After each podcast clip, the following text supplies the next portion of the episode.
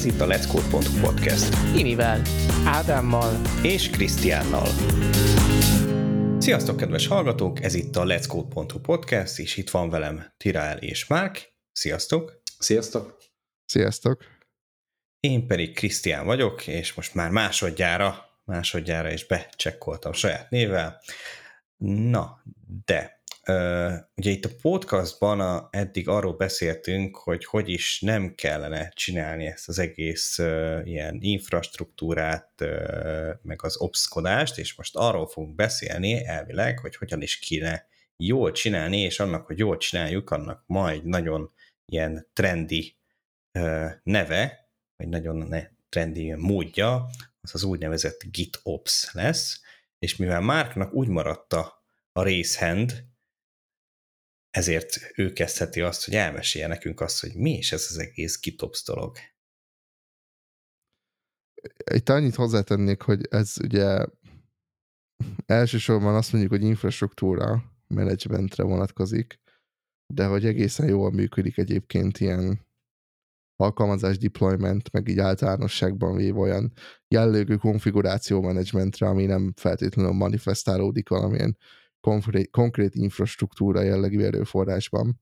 Tehát, hogy én bővítem ennek a körét olyan szempontból. Annak ellenére, hogyha rákeresel, hogy GitOps, akkor valószínűleg a harmadik szó a találatok között az az, hogy infrastruktúra. De hogy, hogy én legalábbis nem infrastruktúrának hívom az alkalmazás deploymentet mondjuk Kubernetes-be.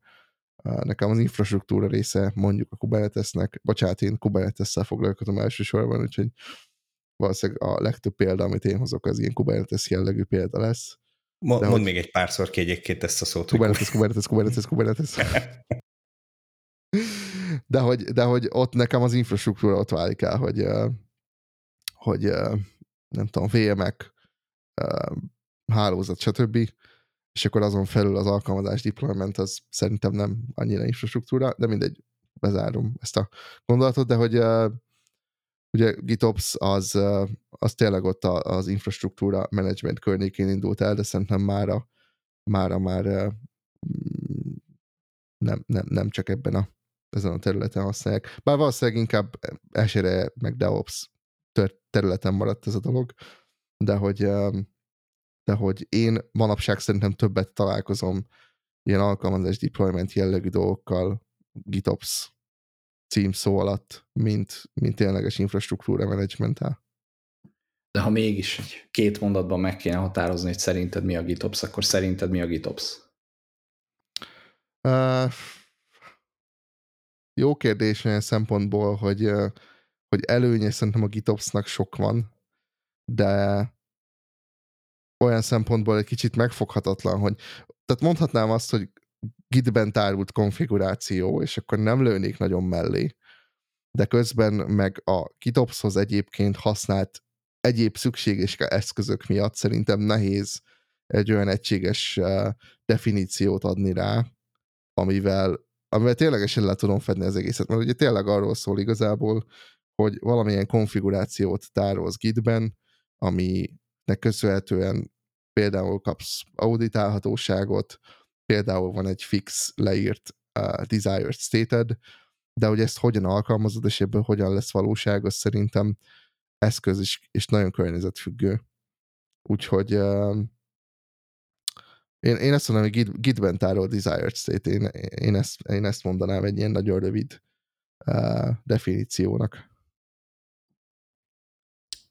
Én annyival kiegészíteném, hogy szerintem nem elég, ha csak a desired state van benne, hanem az én olvasatomban fontos az is, hogy maga a vezérlés is. Tehát, hogy a chatopsnál se az van, hogy a, chatops, a chatbe beírjuk, hogy mit szeretnénk, hogy mi legyen a, a desired state, hanem hogy ha beírjuk, akkor az el is kezd történni, vagy ott, ott hogy ezzel hatásunk is van a valóságra. Az én olvasatomban a GitOps az tényleg az, hogy a Giten keresztül vezéreljük az operations-t, és itt most az operations-be én is elfogadom a tágabb értelmezést, hogy a mai DevOps-os világban, meg aztán főleg, hogy ebben nem csak a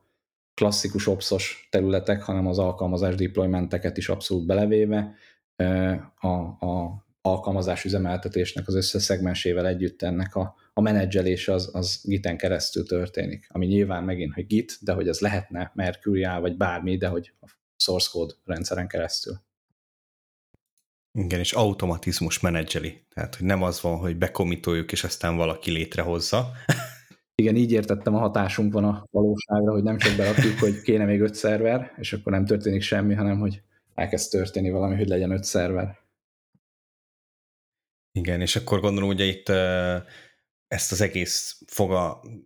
tehát, hogy ugye van az, hogy akkor hogy tároljuk gitbe, tehát, hogy ennek megvan a módja, hogyan struktúráljuk, stb., és aztán erre az adott struktúrára ilyen-olyan automatizmusok, eszközök már ráépülnek, amik aztán ezt megcsinálják helyettünk. Tehát, hogy az önmagában ugye az imént, tehát az imént még a podcast során beszéltünk például a Terraformról, ugye a Terraform ugye önmagába hiába tároljuk Gitben ott is ugye az állapotot, attól még ugye az nem lesz Git Ops, hanem ugye kell valami, ami ugye amikor mi ezt a kódot, ezt valahogy feltoljuk, bemörcsöljük, akármit csinálunk vele, akkor azt ugye mm, beindítja ezt az egész folyamatot, hogy onnastól lesz ugye az a hatás, amit te is mondtál. Számomra egyébként valahogy, valahogy így, így lesz kerek ez az egész, tehát hogy így lépünk egy lépést attól, hogy oké, okay, kódban van az infránk. Igen, szerintem az automatizáció az egy, az egy jó hozzáadott dolog még a Gitben tárolt, Gitben tárolt desired state-hez, tehát hogy a, mert egyébként önmagában azzal a részével egy, egy nagyon picit vitatkoztam volna, csak hogy, hogy, ennek, tehát, hogy ennek hatására történik valami, de hogy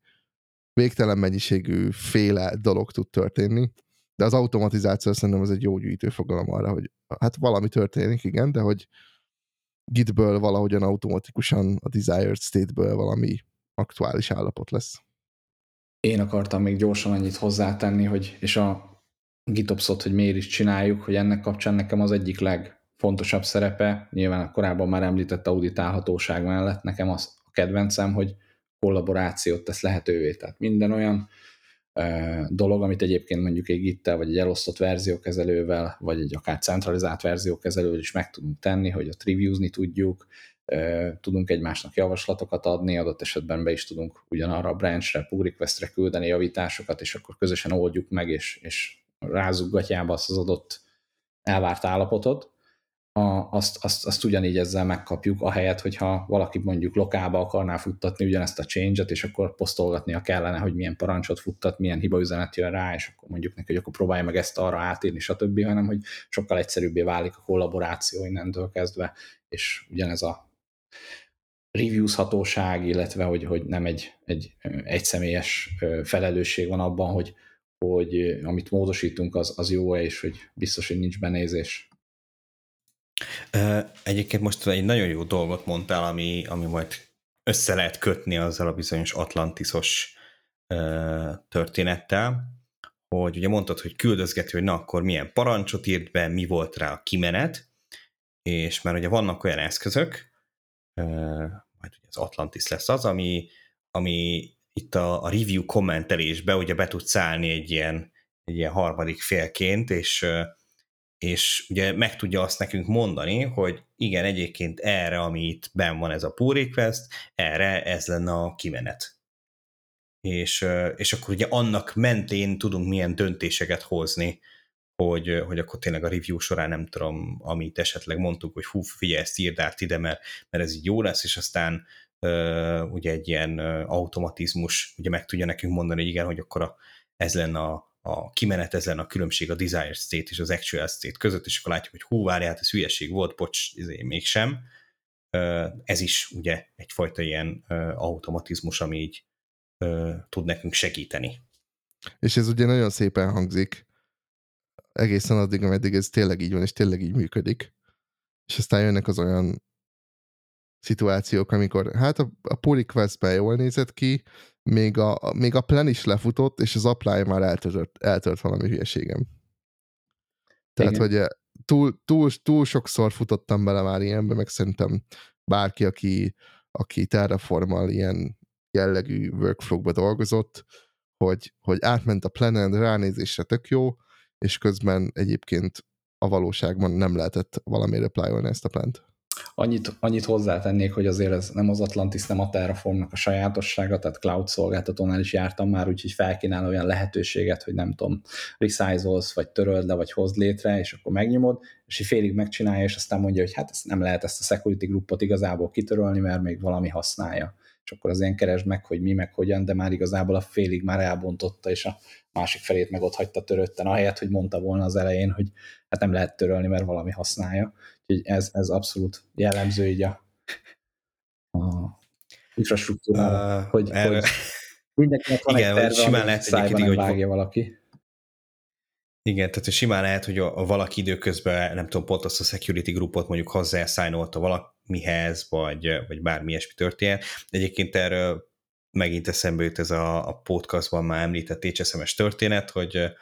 ugye mutatta, hogy na igen, itt ez a, ez a TF state, ehhez mondom, hogy ne, nem, nem nyúlunk hozzá, ez ott van S3-ban, mondom, meg tudom mutatni, hogy ez így, így néz ki, tök jó, de mondom, nem nyúlunk hozzá kézzel, és utána jött ez az HSMS történet, aminek során végül csak hozzá kellett nyúlni kézzel, mert összeakadt ugye ez, a, ez az egész, hogy egy félig apply lett, aztán létrehozta, de igazából eltört, mert ugyanazt a network interfészt akarta használni, tehát hogy így jó, mondom, oké, akkor azt a régit, azt igazából vissza tudjuk venni, ha már letöltöttük és megnéztük azt a fájlt. Én egyébként nem értek egyet teljesen azzal, hogy ez nem a Terraformnak a hibája, mert egy csomó esetben lehetne olyan, és egyébként nem csak a terraform a probléma ez, hanem nagyon sokszor még a CloudFormation-nel is, hogyha mondjuk AWS-nél maradunk, de hogy egy csomó olyan validációt bele lehetne építeni ezekbe az eszközökbe, ami leellenőrzi azt, hogy egyébként logikailag és értelmesen mit csinálni próbálsz. Tipikus, tipikus ilyen dolog egyébként az, hogy megpróbálhatsz elindítani egy LC2 instance egy olyan, amivel, ami abba az adott régióban nem elérhető, Uh, nyilvánvalóan nem fog menni, de hogy egyébként nem, nem, nem kapsz vissza valami validációs hibát a CloudFormation template kiértékelése során, hogy figyelj öreg, ez neked nem fog menni. Terraform se fog semmilyen validációt futtatni, és a végén fogsz lepattanni a falról, hogy egyébként nem működik. Nyilván ez, ez tipikusan az az eset, amikor hülyeségét akar csinálni az ember, csak hogy egy csomó ilyen validációt be lehetne építeni ezekbe az eszközökbe, mert az egyébként ezek ismert dolgok. Nyilván a komplexitását a végtelenségig növelni magának az eszköznek, hogyha ilyen benne lenne, de szerintem egy csomó mindenre bele lehetne rakni plusz ilyen safeguardokat, és akkor kevesebb ilyen lenne, mert szerintem túl sok van ebből, hogy amúgy az apply-nél tört el a dolog, mert hogy a plan még le tudod futni. Ez számomra egy kicsit olyan, mint ugye a, a, a runtime, meg a compile time errorok, vagy, vagy az, hogy ugye statikusan vagy dinamikusan analizálod ugye a kódot, és ugye nyilván egyik másik ugye más tud uh, kidobni. Uh, igen, illetve én amit hozzá akartam tenni a Márknak válaszához, hogy egyébként tök egyet értek vele, hogy a Terraformban is lehetne sokkal több safeguard ezekre a dolgokra, ott is látszik ugyanaz, mint az egész világban mindenhol, hogy ilyen nagyon happy pet a fejlesztés, és a sikeres esetek vannak feature-be lefejlesztve, és a hiba esetek azok azok vannak kevésbé gárdolva, viszont amit akartam, és szerintem mondtam is, hogy nem azt mondtam, hogy ez nem a Terraformnak a hibája, hanem azt mondtam, hogy ez nem csak a Terraform van jelen, hanem ez a szituáció, hogy ez a és megint a happy Pet-es programozásnak a, a hátulütője, hogy sok esetben, ha valamit megenged neked egy rendszer, és azt látod, hogy ezt meg tudod csinálni, és ez fog történni, és aztán amikor megnyomod, akkor kiderül, hogy nem sikerült, vagy nem az sikerült, vagy félig sikerült, hogy ez ha nem lenne terraformod, időnként akkor is belefutnál ilyen dolgokba, és itt is csak ezt akarom megerősíteni, hogy ezért is fontos, hogy neked olyan folyamataid legyenek, és olyan tudásod legyen, hogy ezek ne ilyen exception esetek legyenek, hogy ilyenkor össze kell hívni, nem tudom, a kupak tanácsot, vagy hogy ilyenkor összeteszed a kezed és imádkozom, mert nincs terved arra, hogy hogy oldod meg, hanem hogy ez így a, a normális élet vele járója, és ezekre fel kell készülni, mert sajnos ez, ez, ez ilyen, és nyilván minél több technológiát halmozol egymásra, az így össze is tudja szorozni az ilyen típusú problémáknak a, a számát, de hogy, de hogy ez, egy, ez egy, nem tudom, életnek a velejárója, és a Terraform az nem behozza ezt a problémakört, hanem, hanem esetleg felnagyítja, de ez ugyanúgy jelen van. Lehet, hogy akkor csak én értettem félre, amit mondtál, de hogy nekem úgy tűnt, hogy azt mondta, hogy ez nem a Terraform és társai hibája, de, de hogy oké. Okay. Amit egyébként el tudnék képzelni egyfajta ilyen safeguardnak az az, hogyha nyilván ilyen nincs, hogyha lenne az összes ilyen, nem tudom, AVS-es például, hogyha mondjuk az AWS-t tekintjük így, minden egyes hívásra, amivel ilyen erőforrásokat manipulálsz, lenne egy ilyen dry run, és akkor, mert ugye gyakorlatilag azt fogja dobni, ugye amikor létre akarod hozni a security groupot, törölni akarod, vagy ilyesmit akarsz csinálni, akkor kapod ezt, és hogyha ha ugye már megvan a plan, akkor már tudja, hogy mit hívna, de ugye ez megint nem tudod megcsinálni, mert ugye már ha sorba halad, mert, mert ugye egymásra dependálnak ugye ezek, a, ezek az erőforrások, akkor, akkor ugye ezt ugye nem tud leszimulálni, tehát ugye ez, ez, ez, ez szerintem esélytelen, hogy, hogy megold. Ahol, ahol tényleg ilyen state-et menedzselsz, ott az el, elő fog jönni. Igen, ez kicsit olyan, mint az ilyen adatbázisokon átívelő tranzakció, meg rollback. Tehát részben azért is, mert egymásra dependálnak a szervizek, ahol mondtad még, ha az adott első szerviz hívás, annak lenne is mondjuk még valamilyen dry run hívása, amivel le tudod tesztelni, anélkül, hogy ténylegesen megcsinálnád, hogy mit adna vissza, ha ténylegesen megcsinálnád, de akkor is Terraformba az alapján, amit mit létrehoz egy load balancert, akkor annak a host nevével mennél tovább, és csinálnál egy másik API hívást, amit megint csak, hogyha dry run és igazából nem jött létre, akkor nem tudod leszimulálni, hogyha a dry run-nak a nem létező outputjával meghívtad volna a dry run a következő hívást, akkor az nem törne el, mert simán lehet, hogy a első dry run-nak az outputjából visszajött volna egy olyan hosszú hostnév, amit a következő szervized már az input validáció nem menne meg, de hogyha nem hozod létre, nem kapsz host nevet, nem tudod levalidálni. Tehát, hogy mind a dinamikus típusosság, mind a egymásra dependelő szervizek miatt ez nehéz, illetve amit még akarok mondani, hogy sok esetben a provider fejlesztőknél sem feltétlenül ismert az összes potenciális hiba, amit visszaadhat egy API. Tehát, hogy ők lehet, hogy mindenre, amit a dokumentációban le volt írva, felkészültek és megírták, és aztán egyszerűen majd kapnak egy olyan új API errort, a nem tudom én, túl sok security groupod van az adott VPC-ben definiálva, amit még ők korábban sose láttak, de hogy ez egy létező, nem tudom, service quota vagy limit, és akkor, hogyha ezt belefutsz egy csillag együttállásnál, akkor vissza fogja dobni, és ilyenkor is nyilván a Terraform fejlesztőkön sok múlik azon, hogy hogy kezelik a hiba esetet, mert itt is láttam olyat, hogy valamit létrehozott, három API hívásba hozza létre, az első kettő sikeres, a harmadik elfélel, és akkor ezért ő nem írja be a remote state-be azt, hogy az első kettő által létrehozott resource létrejöttek, és a következő plan csak ennek a részharmadát akarja létrehozni, hanem azt mondja, hogy nem hozott létre semmit, azt mondja, hogy nincs is ilyen, mert a harmadikat ellenőrzés az nincs ott, rápróbálod akkor az újat létrehozni, és az elfélel azon, hogy az elsőt létre akarja hozni, ami meg már ott van ugyanolyan néven, és egyedi a név, amivel létrejön. Tehát, hogy, hogy ez, ez egy folyamatosan fejlődő ilyen ökoszisztéma, amiben nyilván ugyanezek az ilyen fájó pontok az embereknél, providereknél, cloud szolgáltatóknál kiesnek, például az Akamajnál nagyon híresen rossz volt az apiuk, hogy nem ilyen design state, meg, meg jól Terraform integrálható apjai voltak, meg célítújai voltak, még nagyon sokáig tartott, és szinkron várta volna, hogy megmondja, hogy elkészült valami, vagy nem, ami nem volt olyan jól integrálható, és nagyon sokat kellett nem csak provider oldalon kalapálniuk, hogy legyen egy, egy Terraform providerük, hanem a saját API-ukon is rengeteget kellett fejleszteni, hogy tudjanak adni egy olyan szolgáltatást, amit lehet Terraformból használni. Az egyébként, hogy ez mennyire, mennyire egy nehéz, nem tudom, ugye ezt az egészet megvalósítani, egy ilyen providert, szerintem jól, jól reprezentálja az, hogy ugye a AVS-es Terraform providerre re, jelenleg azt hiszem négy, majdnem 4000 open issue van. Nyilván ugye ez, ehhez hozzátartozik az is, hogy az AVS-sen nem tudom, 5 milliárd szolgáltatás van, és hogyha ezt mindet fel akarod venni, hát akkor Igen, sok sikert. akartam mondani, hogy az ő providerük az elég kitchen sink, tehát hogy minden benne van, tehát nem bontogatták szét mondjuk service csoportokra, vagy bármi. Hát de ezt egyébként a Terraform megszületésétől kezdve elég rendesen látni lehetett, hogy nagyon AVS heavy volt a maga a Terraform mindig, aztán nyilván amikor már kiszerveztek minden providerekbe, akkor már Nyilván ez kicsit jobban elveszett, de hogy egyébként mindig, mindig is látni lehetett, hogy a, az egész Terraform nyilván a HashiCorpnak a saját igényeire, meg az ügyfeleiknek az igényeire született meg, akik mind ávésen voltak. De azt akartam még mondani egyébként, hogy abban a 4000 issue szerintem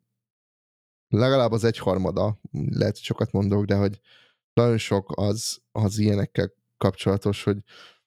Hát felupgrade a providert, és nem működik, és ugye ez, ez tipikusan egy másik ilyen Terraform specifikus, vagy hát Terraform nagyon jellemző probléma, hogy egyébként nem nagyon figyelnek oda arra, hogy, hogy az upgrade path is jó legyen, tehát hogy tényleg annyira happy path focused fejlesztés, hogy az upgrade-eknél nagyon sokszor egyszerűen nem tudsz upgrade mert hogy nem, nem, nem lehet upgrade És akkor választhatsz, hogy most vagy meg szerkezgeted kézzel a state és akkor, akkor esetleg jól működik, vagy létrehozod egy új resource-t és átköltözöl rá, de én rengetegszer szenvedtem miatt, hogy nem sikerült egy új provider verzióra upgrade és akkor hát akkor gondolkodhatsz, hogy mit csinálsz. Nekem úgy volt, hogy ilyen kisebb verzióugrásoknál nem voltak ezzel problémáim, és még amiket használó providereket még a verzióknak a, a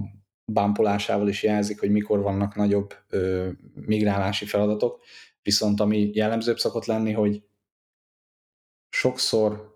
sok idő eltelik, tehát ahogy mondtam, hogy nincs megfelelően pinel, vagy milyen verzióval van futtatva, utána jön a következő ember, ő azt se tudja feltétlenül, hogy utoljára milyen verzióval, milyen provider verzióval futtatva a Plan két éve. Két éve később így megpróbálna megcsinálni, és azt se tudja, hogy a changelogból mit, mikor nézzen, mert hogy az biztos, hogy két évnél régebbi verzióval futtatta az utolsó ember, de hogy milyen, nyilván ezek ilyen szélsőséges példák, de hogy amit mondani akarok, hogy azt tényleg nem garantálják és nem tudják letesztelni, hogy a bármelyik korábbi verzióból létrehozott kimenetet és state egy tetszőleges későbbi Terraform meg provider verzióval lefuttatva is seamless legyen a, a migráció, hanem ezt ilyen kisebb lépésekbe és gyakrabban futtatod, és, és lokkolt verziódban, és tudod, hogy miről mire akarsz upgrade akkor végig lehet, mindig, tehát az saját tapasztalatom az volt, hogy mindig lehetett uh, upgrade egy provider-t anélkül, hogy mondjuk rekreálni kellett volna, vagy state-et kellett volna szerkeszteni kézzel, vagy újra importálni a, a resource-ot, viszont ha nagyobbat akartál egyszerre ugrani, akkor ott bele tudtál ilyenekbe esni. Kicsit belesüllyedtünk a Terraformnak a legmélyebb bugyraiba. Igen, hát én szerintem mindenkinek az kapcsolódik a legtöbb fájdalom. Igen, igen, igen, csak itt is tudod, most nem arról kéne beszélnünk, hogy hogyan ne, hanem hogyan. Úgyhogy itt is így azt tudom javasolni, hogy tényleg legyen explicit verziózva az, hogy ö, milyen verzióval ö, planel supply a Terraformról beszélünk, és ö, itt is, hogyha centralizált Atlantis, vagy, vagy ö, Terraform Cloud, vagy, vagy Env0, vagy bármi, akkor, akkor ö, biztosítani tudja azt, hogy legalább minden emberke a csapatból, aki futtatja a plant, az nem a saját lokális, biztos, hogy divergálni fog környezetén futtatja, hanem hogyha jól van verziózva, pinelve a, a Terraform providereknek a használata, akkor, akkor egy egészen egységes infrastruktúrával tudja menedzselni a, a, a környezetet, és ebben az esetben van egyáltalán esélyed felülkerekedni a, a káoszon. Egyébként a Kicsit az a baj, hogy a, a hogyan igen felé, nekem sokszor a hogyan ne felől vezet az út, és ami nekem ilyen rossz tapasztalat a Terraformal, ami mindjárt átvezet oda, hogy mi a jó, hogyan lehet jobban csinálni, az az összes ilyen workspace feature, a, túl sok modul egybeágyazása, túl nagy uh, stétek, tehát hogy én, én, én azt tapasztalom, hogy majdnem, hogy resource érdemes lehet külön state-be szétszedni a, a, az infrastruktúrát, ami nagy munka, de hogy én eddig mindig megégettem magam azzal, hogy vagy túl nagy volt a state, túl erőfor, sok erőforrás volt egy modulban, uh, túl sok modul volt egymásba ágyazva, és akkor ott kifejezetten fájdalmas tud lenni egyébként a state még a szerkesztése is, meg a workspace-ek az a másik, ami egyébként. Én workspace-el nekem jó tapasztalatom szerintem soha nem volt. Rossz meg mindig. Igen, vannak benne, látszik ott is a Terraformnak az evolúciója, hogy ilyen valódi ügyféligényeket megpróbáltak megoldani, és az elején nem mindig sikerült jó megoldást szállítani elsőre, viszont utána meg nem lehetett egyből kidobni, és akkor ilyen párhuzamosan van ugyanarra a use case-re több megoldás, és néha a kevésbé modern, meg a, a fájdalmasabb tűnik könnyebbnek, vagy, vagy jobban támogatottnak. Ebből azért úgy emlékszem, hogy a Terraformos dokumentáció egész jó munkát végez, hogy általában kezdi már a, még ott van a feature, de már nem azt kéne használni, vagy leírja azt, hogy milyen esetekben érdemes azt használni, és mikor ne. de, de hogyha simán csak a, nem tudom, súgó alapján mész, akkor könnyen például az a workspace is dolog, és ezzel egyetértek, hogy, hogy szerintem medvecsapdás, és nem úgy érdemes a remote state-et a környezetek külön választani, hanem nagyon kevés ember meg cég tudja betartani, hogy mindenhova egyszerre apply és minden környezete mindegy kódszinten úgy pariba van, tehát ott tudja, hogy akkor bejön valami olyan, hogy a, nem csak a, a state meg a workspace különbözik, hanem a hozzátartozó uh, git-ben lévő kód is, és emiatt praktikusabb ott, ott brancheket vagy, vagy könyvtárakat használni a különböző környezetekre, ahelyett, hogy a, csak a remote state-es workspace-t különbözteted meg, de ahogy mondod, ez is egy ilyen tapasztalása. Én azért resource nem szedném szét, mert ott is, hogyha dependálni kell egymásra a resource között, hogy az egyiknek a outputja, a másiknak az inputja, akkor azt, azt érdemes azért közel tartani, hogy könnyebben lehessen az ilyen kaszkádolt update-eket végigörgetni a rendszeren, ne kelljen, nem tudom én, 5 pull request, 5 workspace-re, vagy 5 könyvtárra, és akkor azok között így egyesével megkeresni, hogy egyáltalán milyen outputnak a változása, az milyen másik helyen, milyen remote, space, remote state-en keresztül data source olvasva plenelést és apply igényel, hogy kaszkádolódjon egy változtatás, de igen, azt érdemes végig gondolni logikailag olyan közepesen megfogható egységekbe szétszedni az infrastruktúrát, hogy ami együtt mozog, az együtt tudjon mozogni, ami meg egymástól különböző, mert tök más providereket használ, nem használja egyik outputját a másik inputként, akkor azokat érdemes szétválasztani, és kisebb remote state kisebb, gyorsabban le tud futni, plan apply tudjon működni, könnyebben lehet ott is egyesével a, a providereket vagy a Terraform verzió upgrade-eket csinálni, nem az van, hogy egy óriási workspace-en kell egyszerre. Úgyhogy ez, ezek jók. Erről egyébként, a, azt hiszem a hasikorpos oldalon van egy nagyon jó videó, amit a múltkor a Now No csatornába talán bedobtam, de majd belénkelem megint, ami pont arról beszél, hogy részben a Terraformnak, a, hogy volt az evolúciója, és hogy javasoltak, hogy vezették be a modulokat, a modulokat is ki, hogy kezdte el használni, és aztán ott is vannak ilyen, ha valaki programozó irányba jön, akkor a modulokat először úgy kezdeni el használni, hogy így is akkor a, nem tudom, az összes modul a self-contain, és majd magának példányosítja a providereket, utána és így kijönnek azok a dolgok, hogy ez nem feltétlenül jó, mert akkor, hogyha kitörölnél az adott modult, hogy az már ne csináljon semmit abba a workspace-be, akkor mivel a modul nem töltődik be, ezért a benne példányosított providerek nem töltődnek be, ezért a Terraform nem tudja destroyolni a modul által létrehozott resource mert hogy nincs betöltve a provider, ami referálná őket. Úgyhogy ezek egy tényleg tanulási görbe, és kicsit olyan nehéz meg spórolni más embereknek, hallgatóságnak, hogy ezt ne kelljen végig szívni, vagy hogy ezt saját bőrén megtapasztalni, de, de tényleg ezek, ezek fájdalmas leckék tudnak lenni. Még annyit akartam mondani ez a témához, aztán talán léphetünk, hogy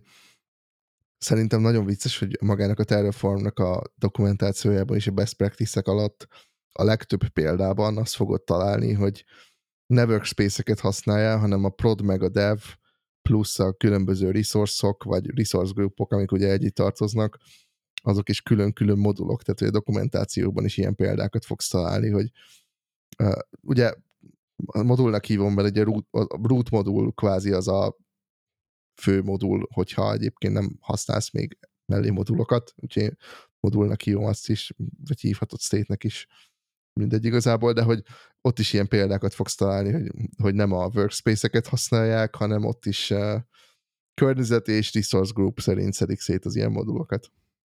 És erre mondtam, hogy jó a, jó a doksi, hogy a saját feature is néha, amit már megbántak, hogy bevezettek, azt, azt kommunikálja, hogy ne azt használd, vagy nagyon kevés dologra használ. Na, de nagyon ugye elmentünk Terraform irányba, és a másik, hogy hogy, hogy lesz ebből GitOps, tehát hogy oké, okay, használjuk a Terraformot, és van -e erre valami eszköz, mit érdemes használni, mi az, amiről a Tirá majd előad a legközelebbi meetupon, meg... Igen, egy Ilyenek. nagyon magas szintről csak egy két mondatban mondanám a lehetőségeket, és akkor utána belemegyhetünk szerintem az Atlantisba, mert hozzáértünk talán jobban, vagy lehet, hogy még Márknál van más is, ami ez jól ért, az ilyen mi futtatja a Terraformot központi helyen, de hogy nyilván lehet akár olyan irányba indulni, és szerintem az lehet először a legkézenfekvőbb, hogy az ember megcsinálja a saját kis CI/CD megoldásával, hogy és akkor futtassa ezt a Terraformot. Szerintem ha két-három évvel ezelőtt valaki csinált központi terraformozást, akkor így csinálta, hát most már lehet inkább azt mondani, hogy 5-6 évvel ezelőtt, akkor, akkor így megépítette magának, és akkor futtatja, és akkor vagy plan dry run, vagy úgy, hogy egy futásban meg is applyolja, és akkor ilyen jólóba tolja, aztán elkezdtek erre is megoldások épülni, tehát a hasikorpnál is rájöttek arra, hogy, hogy kellene valami kollaboratív enterprise megoldás a lokális futtatáson kívül, de még őket megelőzően volt egy Hootsuite nevű cégnél két fejlesztő, akik a cégen belül elkezdtek erre építeni egy saját túlt, amivel GitHubos workflow-ba pull requesteken, kommenteken keresztül lehessen a Terraformot vezérelni megoldást. Ez lett az Atlantis, amit aztán kispin-offoltak a, a hootsuite cégen belül először így community-ba, amit aztán terveztek ők is valamilyen módon monetizálni, aztán felvette őket gyakorlatilag, vagy a főfejlesztőt a, a HashiCorp, és akkor most már ő ott ilyen teljes értékű fejlesztőként ott oda dolgozik, de még mindig visszakontribútál, meg, meg reviewzik, meg, meg dolgozik az Atlantison is, meg hát kinőttek egyébként a HashiCorp-al is konkuráló cégek, és például az, az M0 is egy ilyen komplet megoldást hoz, ahol a teljes infrastruktúra,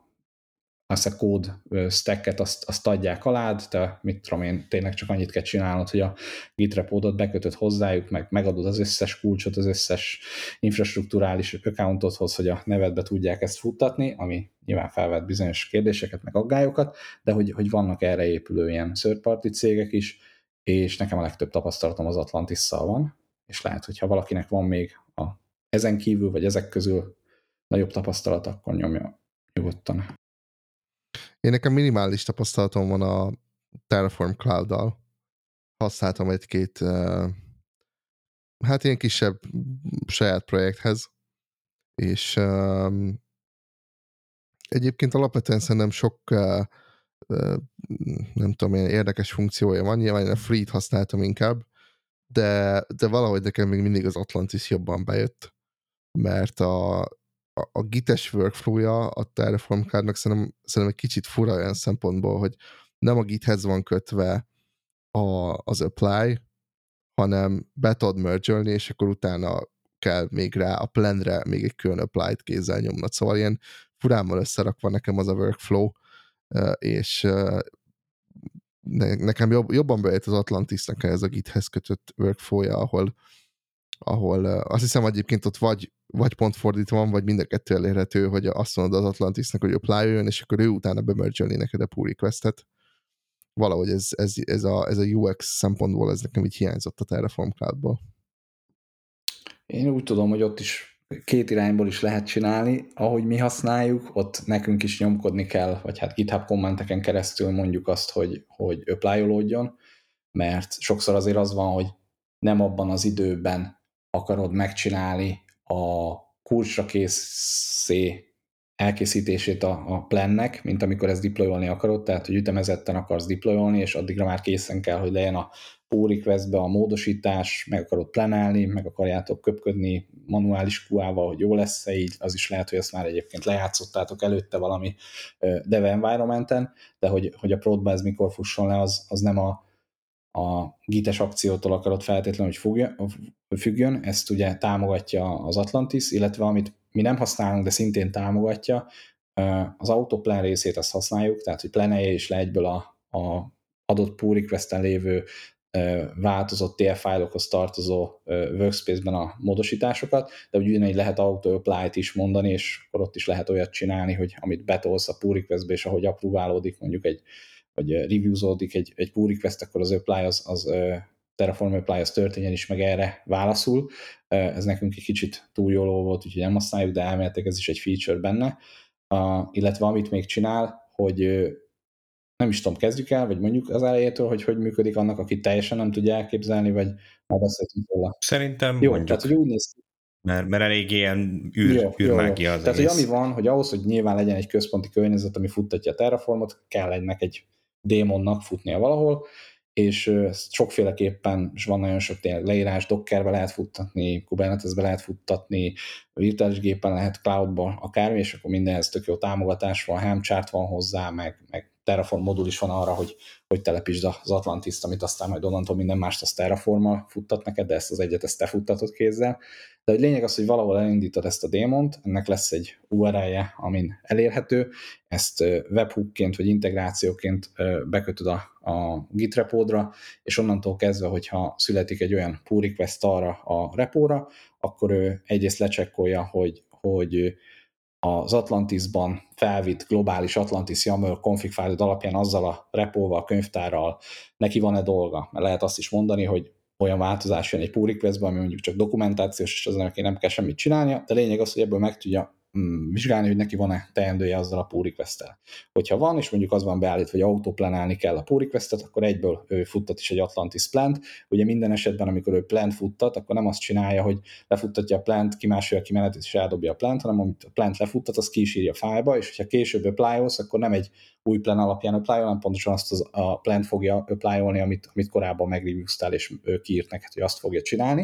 Tehát lényeg az, hogy a plannek az outputját GitHub commentbe vissza kommenteli a pull requestedre, és ott beállításoktól függően, hogyha kötelező review van, akkor a, vagy akár kötelező mergelhető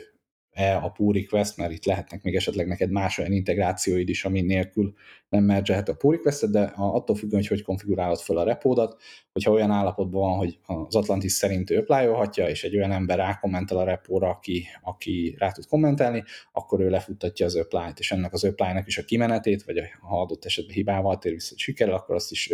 visszakommenteli a pull requestre, és gyakorlatilag így teljesen egy ilyen GitHub pull request alapú workflow-val tudod a, a központi helyen futó Terraformot gyakorlatilag vezérelni és ő menedzseli, nyilván attól függően, hogy hogy konfigurálod a Terraformodat, így a, a state-et. Nyilván praktikus azért annak ellenére, hogy ez egy központi helyen fut, és akár lehetne lokális a state is, de minden pull requestnek ő egy ilyen eldobható temkönyvtárat csinál, hogyha befejezted a pull request a munkát, és mergeled, vagy lezárod, akkor ott is eldobja a, a lokális könyvtárat, tehát mindenféleképpen valami state file-t globális helyen, S3 bucketbe, vagy akár Terraform Cloudba azt érdemes betenni, és akkor ez is így a, a remote state-nek a központi kezelését meg tudja csinálni, és ezen kívül még, amit nem mondtam, hogy tud egy olyan lehetőséget biztosítani, hogy a Terraformnak a lokja, amit korábban már említettünk, ott is ilyen kétféle lokja van, az egyik az csak lokálisan ö, nézni azt, hogy, hogy lokkolva van, a másik pedig az, hogy tudna egy, ö, a Terraform egy remote ö, ö, adatbázisban egy, egy lokot letenni, de az a lok is csak addig létezik, amíg éppen fut a Terraform ö, parancsod. Viszont az Atlantis, amit pluszba csinál, hogy ő bevezet egy harmadik lokkot, ami egy Atlantis specifikus lokk, ami azt mondja, hogy ha egy Terraform Workspace könyvtárat ö, ö, egy pull request éppen hivatkozik, és, és ott van folyamatban egy plan, akkor ami már megvan planelve, azt másik workspace, másik pull request addig nem engedi ez nyilván ez is beállítás függő, de nem engedi másnak azt piszkálni, amíg ez a másik pull request ez be nem fejezi a munkát, abból kiindulva, hogyha közösen módosítják ugyanazt a workspace-t, akkor nem tudsz annyira up to date lenni a nem merged másik pull request hogy ne akarjatok egymásnak a lábára lépni. És akkor ezért meg tudja csinálni az egyik őtök, hogy amíg ő dolgozik, kizárólagosan fogja azt a workspace, de megteheti azt is, hogyha ő még nincsen kész, és még nem akarja feltartani a másik csapatot, akkor ő állokkolni tudja eldobni a saját plenjét, és akkor a másik ember a későbbi pull requestjével be tudja előzni őt, és ő meg később folytatja. Mit hagytam ki? Hú, nem tudom, kb. így én kapkodok levegőért. Ez egy... Csodálkozok egyébként, hogy így bírtad egy cusszal. Azok gondolok... Ne, nem, nem igen tudok, hogy bármit kihagytál. Azok gondolkozom, hogy um most így hirtelen ezt nem tudom megmondani, az a helyzet, hogy volt nekünk az Atlantisból egy forkunk, amit még egy másik csapattal örököltünk, és most így hirtelen nem tudom, hogy volt valami olyasmi feature az Atlantisban, de aztán lehet, hogy ez tényleg csak a forkba volt, hogy, hogy ugye valahogy a valahogy oda kell adni a különböző providerekhez a credentialöket a Terraformnak, és volt valami, van valami olyan feature hogy ő a, be a Vaultból ezeket ki tudja szedni, és oda tudja adni környezeti változóként. Mert hogy ugye egyébként, ha azt csinálod, hogy a Vault-es providerrel szeded ki, akkor ott, ott volt egy ideig olyan, hogy, va, hogy van olyan provider, aminek nem adhatod oda azt a secretet, mert hogy a provider inicializáció az hamarabb megtörténik, mint hogy bármelyik resource-ot vagy datát betölteni. Lehet, hogy ez már megint csak nem így van de hogy ez a fork ez elég régre nyúlt vissza egyébként, amit itt uh, tologattunk egy darabig, de hogy volt valamilyen feature az Atlantisban, aztán lehet, hogy, hogy, hogy uh, tényleg ez a forgban van csak, hogy, hogy ő tud vaultból kiszedni secretet, és azt tudja beinjektálni környezeti változóként. Uh, igen, tehát volt régen ilyen uh, megkötés, hogy a Terraformos uh, provider inicializálásnál uh, megadott szikreteket, azt uh, nem lehetett Terraformos dinamikus módon referálni, hanem annak ott skalár értéknek kellett lennie, amit vagy megcsinálhatsz környezeti változóba, és azon keresztül injektáltad, vagy bizonyos provider támogatta azt, hogy nem kellett hogy nem csak a provider inicializálásnak a pillanatában lehetett megadni mondjuk az ilyen API kulcsot, meg ilyeneket, hanem lehetett anélkül inicializálni, és utána is lehetett szetelni rajta, és akkor így is lehetett ezzel, ezzel játszani, de ez valódi probléma volt. A, amit alapból az Atlantis javasol, hogy csinálj, hogy környezeti változókon keresztül, és egyébként ezt a Terraform ö, saját, én úgy emlékszem, hogy milyen best practices gágya is azt mondja, hogy környezeti változókon ö, keresztül ad be, mert attól függően, hogyha mondjuk nem így van átadva, akkor ott is van rá esély, hogy a remote state-be bele tud kerülni a, a secret. Nyilván ebben is vannak már provider, meg Terraform szinten is fejlődések, de régebben emiatt is ellenjavalt volt az, hogy a, a mit, AWS providernek az API key propertien keresztül ad neki át a, a, az API kulcsot, hanem, hanem ő tudta, hogy az adott providerhez tartozóan milyen környezeti változókat kellett expozálni, vagy milyen config fájlokat kellett letenni, és abból kiolvasta a provider automatikusan a, a szenzitív adatokat, és akkor azt talán lehetett biztonságos módon montolni, vagy nyilván egyel kevésbé biztonságos, nem annyira szeretjük a környezeti változókat, de az is jobb, mint hogyha mondjuk a remote state-be beleíródik feltétlenül a, az API kulcs. Igen, csak ugye, és akkor lehet, hogy, lehet, hogy tényleg ez a vaultos feature, ez, ez egy valami custom fejlesztés volt, de ugye tipikusan akkor, amikor mondjuk több AWS accountba kell berakni dolgokat, akkor ott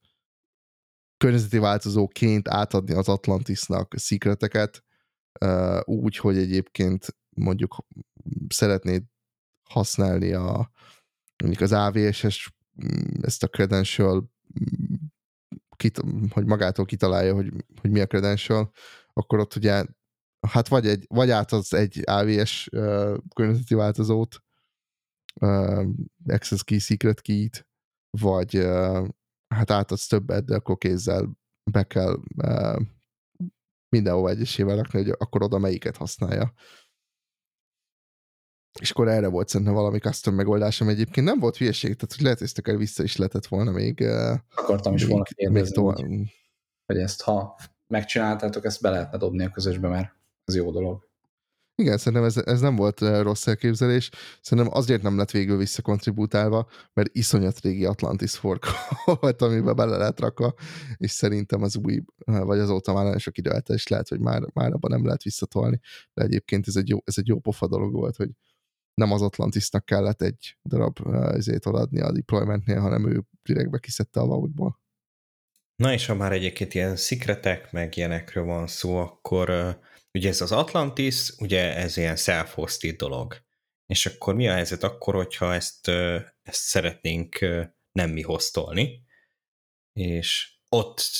ugye azt beszéltük, hogy akkor ezzel kapcsolatban nem nagyon van ilyen tapasztalatunk, tehát hogy például ez az M0, ami, ami hasonló elvileg, mint ugye ez az Atlantis, csak ez egy ilyen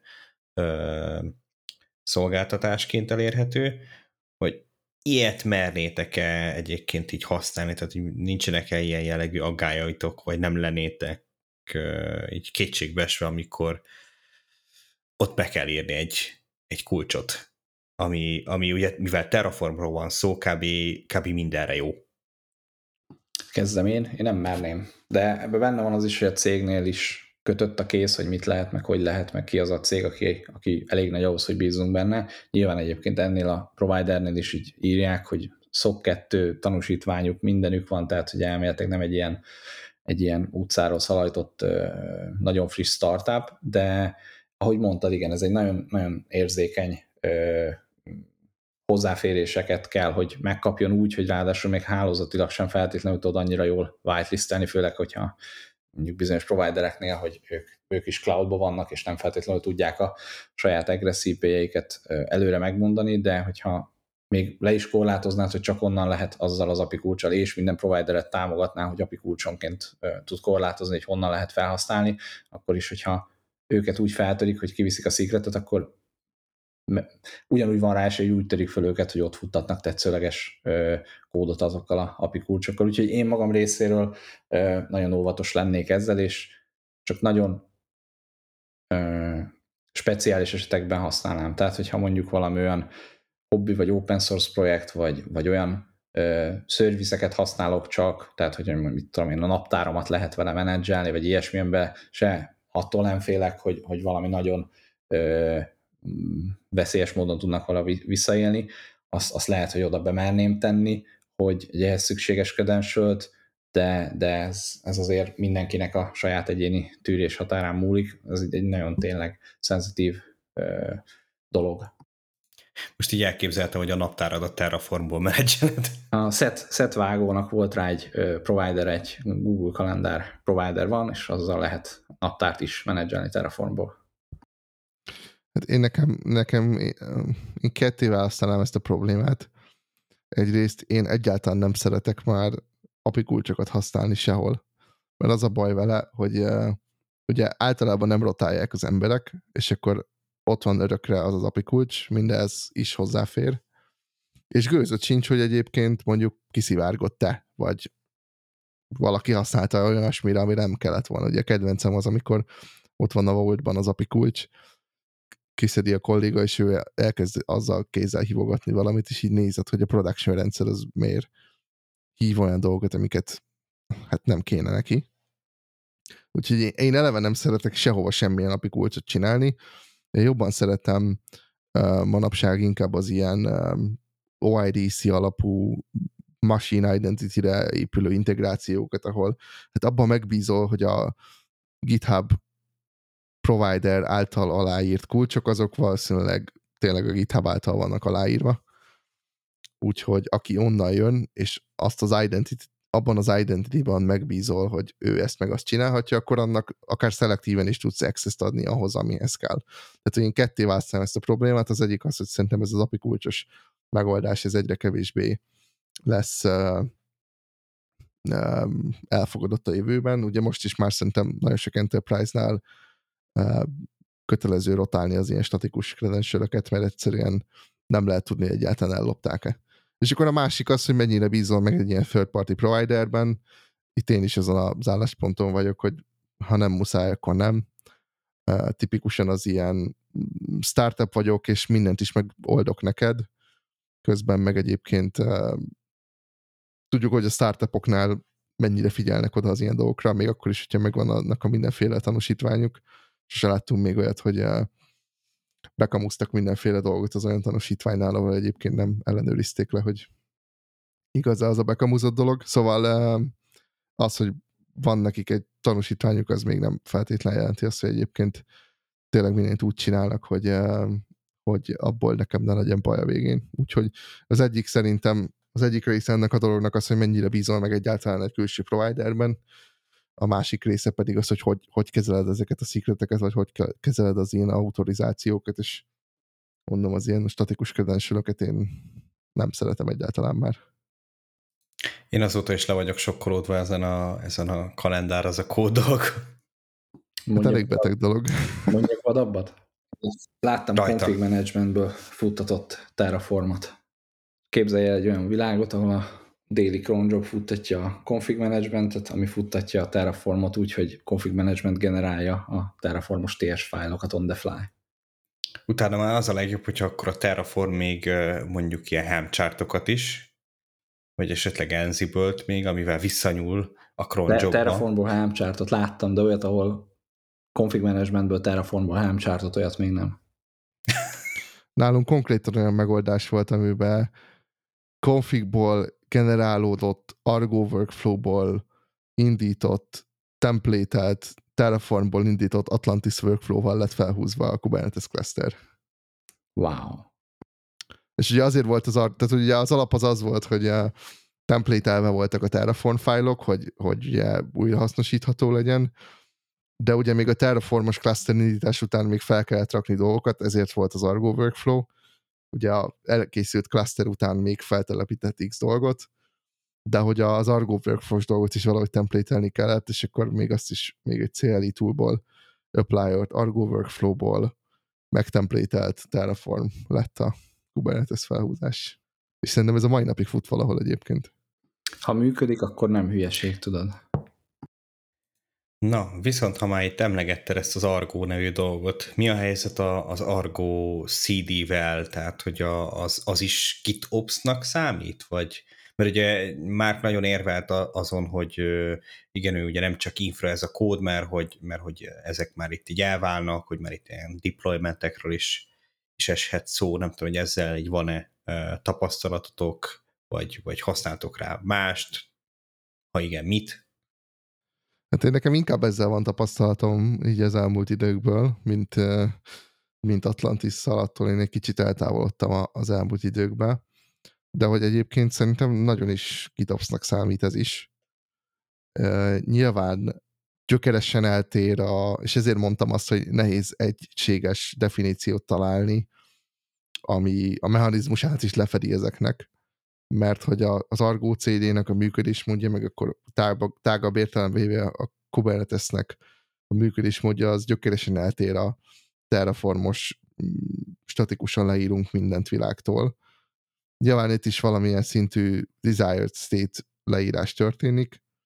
de hogy itt nem egy, nem egy statikus állapothoz képest történik az összehasonlítás, hanem a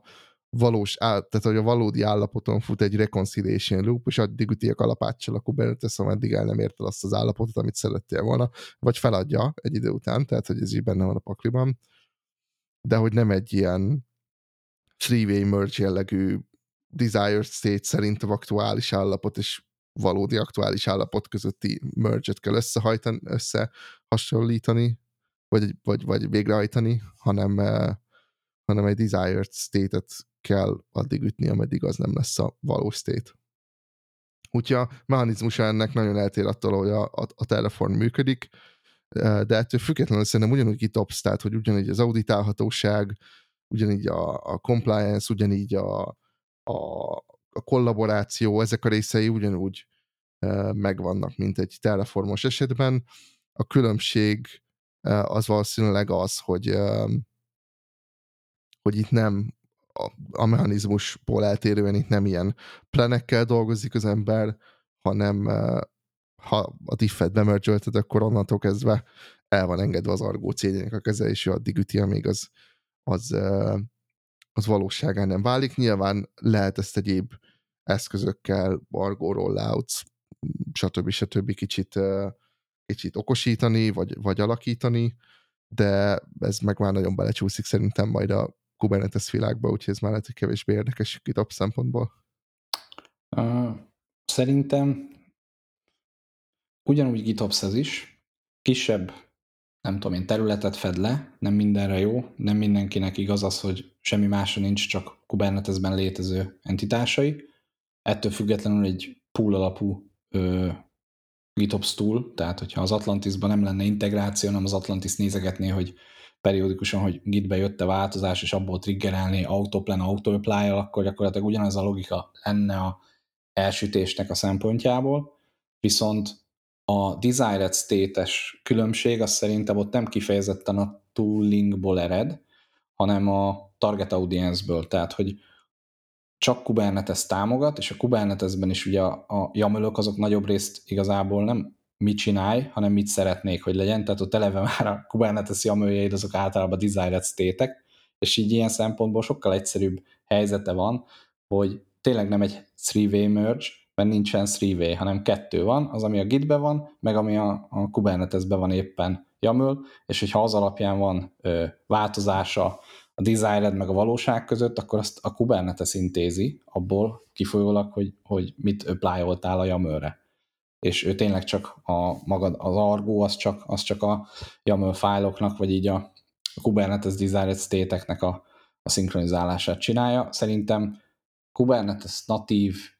dologra ez a lehető legvékonyabb és legjobb dolog, amit tudsz csinálni. Tehát minden más, ami ennél összetettebb vagy, vagy áttétesebb lenne, az, az, az bonyolultabb és, és szerintem objektíven rosszabb, de hogyha olyan helyzetben vagy, hogy nem csak Kubernetes alkalmazásokat akarsz menedzselni. Nyilván itt is mondta csillagga, hogy azért vannak már a, az Argóra is ö, eszközök, amivel mást is tud kezelni, de elsősorban mégiscsak erre, erre való. Szerintem ott akkor vagy belefutsz abba a helyzetbe, hogy a Kubernetes alkalmazásokra, load balancerekre, akármire ezt használod, és akkor ha egy adatbázist kell alá indítani, vagy mondjuk a, a workereket kell skálázni alatta, vagy a worker pool kell cserélni, akkor arra kell valami más eszköz, vagy azt mondod, hogy benyeled azt, hogy, hogy inkább egységesen legyen, egységes legyen a tooling, és nem tudod a legjobb eszköz használni a Kubernetes-nek a menedzselésére, de minél többet dolgozok Terraformból, Helm providerrel, Helm chart deploymenttel, nekem annál ö, jobban szimpatikus kezd lenni az Argo, mert abból, hogy egy desired state-re épülő túllal egy másik túlt futtatok, ami szintén desired state-re épül, amiből meghajt egy harmadik rendszert, ami szintén csak desired state-et tesz le, abból nagyon sok friction, vagy ilyen, vagy ilyen ö, elcsúszás, meg kényelmetlenség tud okozni, hogy valami lefutott, de nem sikerült ledeployolni, de ha már újra futtatom a deployt, akkor azt hiszi, hogy már ki van deployolva, szóval, hogy ebből kifolyólag sokkal egyszerűbb és vékonyabb egy argó. Most nem, nem vagyok biztos benne, hogy jól értettem, amit mondtál. A, a Kubernetes deployment, meg a Kubernetes szellévő erőforrások menedzselésére szerintem egészen jó eszköz tud lenni. Vannak egyébként most már ilyen eszközök, mint Crossplane és társai, amivel egyébként én cloud provider resource is tudsz menedzselni, és egyébként mi csinálunk olyat, hogy Argo CD-ből cluster API-val húzunk föl Kubernetes clustert. Többé-kevésbé működik, de én sokszor kicsit félek a, az olyan erőforrásoknak a menedzselésétől ezen keresztül, ami adatbázis, vagy bármi ilyesmi, ami olyan szempontból fontos, hogy, hogy ha az elveszik, akkor, akkor baj. És ugye ez az egész desired state apply arra alapul, hogy addig kalapálom, és lesz valahogy, amíg el nem jutok oda. De ebben nincs benne az, hogy egyébként az adat maradjon meg ugyanúgy. Tehát, hogy ilyen szempontból én egy kicsit félek ettől a, a a reconciliation alapuló ilyen uh, desired state apply-tól, hogy egyébként nem tudom, hogy mi történik belül. Azt tudom, hogy addig üti, ameddig az nem lesz a valós állapot, amíg nekem a desired state nem volt. Még a Terraform esetén kapok egy plant arra vonatkozóan, hogy ő mit akar csinálni, ahol még van lehetőségem eldönteni, hogy egyébként ne droppold már ezt az adatbázist, vagy ne hozd már létre újra egy szíves, mert akkor elvesznek az adatok is. Úgyhogy sok esetben én az ilyen cloud provider vagy akkor inkább úgy mondom, hogy stateful erőforrásoknak a menedzselését nem szívesen bízom feltétlenül uh, erre az Argo alapú Kubernetes flows megoldásra. De az biztos, hogy sok esetben meg tök jó ilyenekre, tehát hogy a load balancerek menedzselését hogy nyilván elvégzi a cloud controller, de hogy mellé még lehet egy csomó integrációt elvégezni, hogy még cloud erőforrásokat menedzselni, de sokszor meg, meg szerintem félelmetes az, hogy egyébként nem tudod, hogy mi történik ott a desired state apply közben. Igen, illetve annyit azért hozzátennék, hogy sokszor azért ezek ilyen vélt bizalmak. Tehát, hogy nyilván a, az argónál is meg tudnád nézni, hogy tényleg mi a diff, és akkor azt mindenféle módon tudod lintelni, meg nézni, hogy biztos ez fog dönt, történni, és akkor a végén meg a valóságban, meg hogy azzal a diffel mit csinál az adott verziójú kubernetes az meg, az meg valamennyire black box, és egy kicsit ilyen a Terraformnál is a plan meg az apply, hogy a provider mond neked valamit, hogy mit fog csinálni, és akkor utána, amikor apply akkor utána meg csinál valamit, ami általában azért igaz, hogy amit a planben mond, az fog történni, de, de hiszel a providernek, hogy, hogy igazat mond. És akkor itt is egy kicsit csak ezt akarom mondani, hogy, hogy ez is egy ilyen, egy ilyen bizalom, és nem mindig tudod előre, hogy mi fog történni, de azért jobban tudod előre, mint az Argonál, az biztos. És én is egyébként ezt mondtam, hogy ha a Kubernetesre kell, specifikusan arra szerintem nagyon jó, hogyha ha másra is, akkor arra, tehát mondjuk, mit tudom én, a clustert indítani lehet vele, nem biztos, hogy ott már azt mondanám, hogy azzal jobb, mint Terraformal, viszont ha például lehet az, hogy a 80%-a a cuccotoknak az Kubernetesről szól, akkor sokkal valószínűleg többet ér az, hogy egységes módon van kezelve az infrastruktúra és a 20% részében, ami nem tényleg Kubernetesen belüli erőforrások, hanem azon kívüliek, hogy az, az argóban van megírva, és egységes ugyanaz az eszköz van használva, és nem kell azt mondani, hogy ha ehhez nyúlsz hozzá, akkor ez az eszköz, ha ahhoz nyúlsz hozzá, akkor másik eszköz, másik workflow, az, az többet ér, és fordítva ugyanez, hogyha a cuccaidnak a 80%-a Terraformban az nem Kubernetes app deployment, hanem tök más, akkor lehet, hogy belefér az, hogy a maradék 20%-ra is a Terraformot ö, használod, és azzal menedzselsz Kubernetes szappokat, de ez mindig ilyen egy eseti case by case döntésnek az eredménye kell, hogy legyen. Szerintem sokat jelent azért az, hogyha ha hasonló feladatokra nem kell több túlt, meg több workflow-t használni.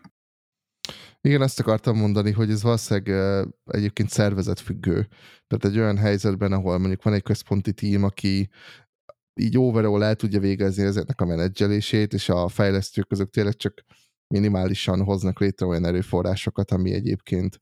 tényleg valami infrastruktúrális dologban manifestálódik, tehát tényleg fejlesztőként használják inkább mondjuk a Kubernetes-t,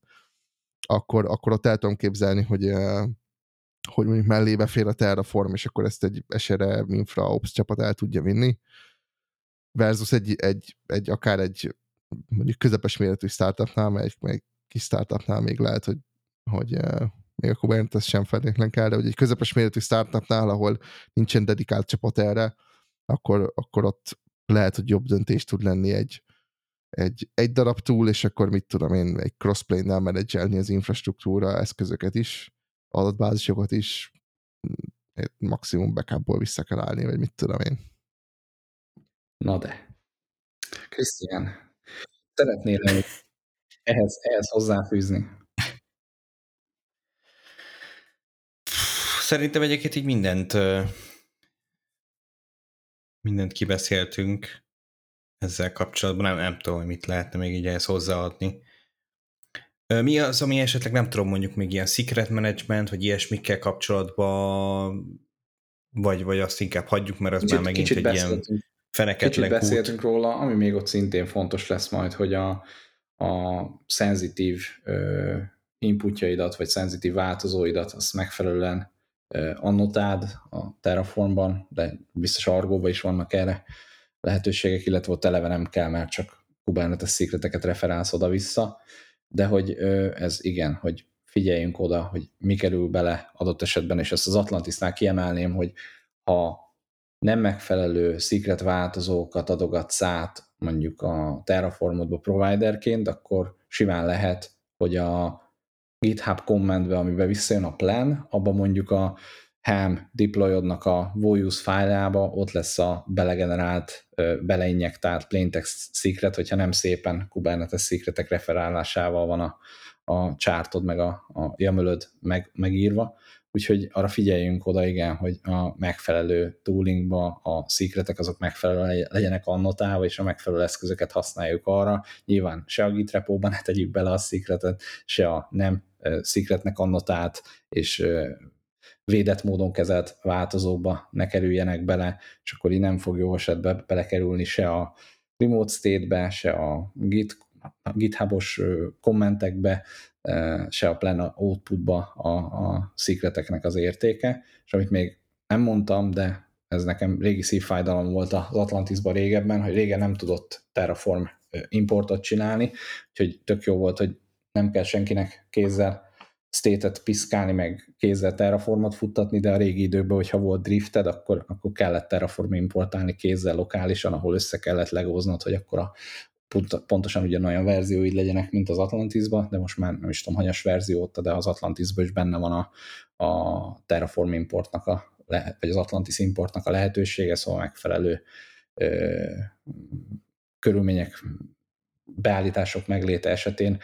nem csak új resourcokat tudsz létrehozni, hanem meglévő resourcokat is be tudsz Terraformba úgy importálni, remote state-be, hogy ugyanúgy a Atlantisos GitHub workflow-t használod erre. Nekem két, két gondolatom van ehhez, a, megint csak Argo CD Kubernetes vonalon. Az egyik az, hogy amikor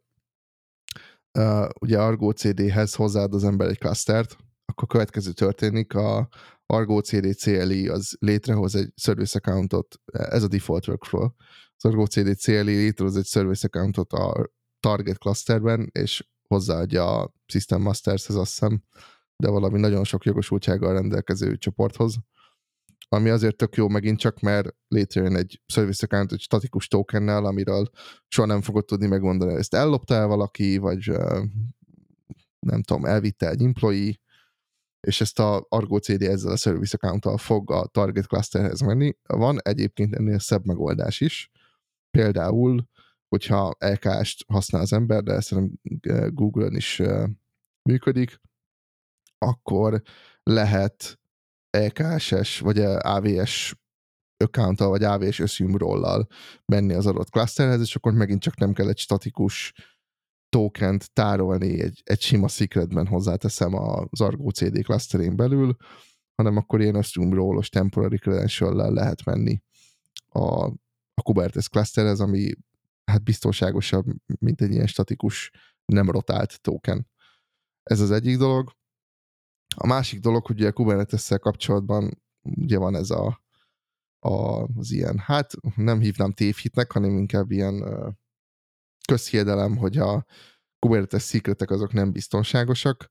és a probléma ott van, hogy by default tényleg nem azok, mert hogy a,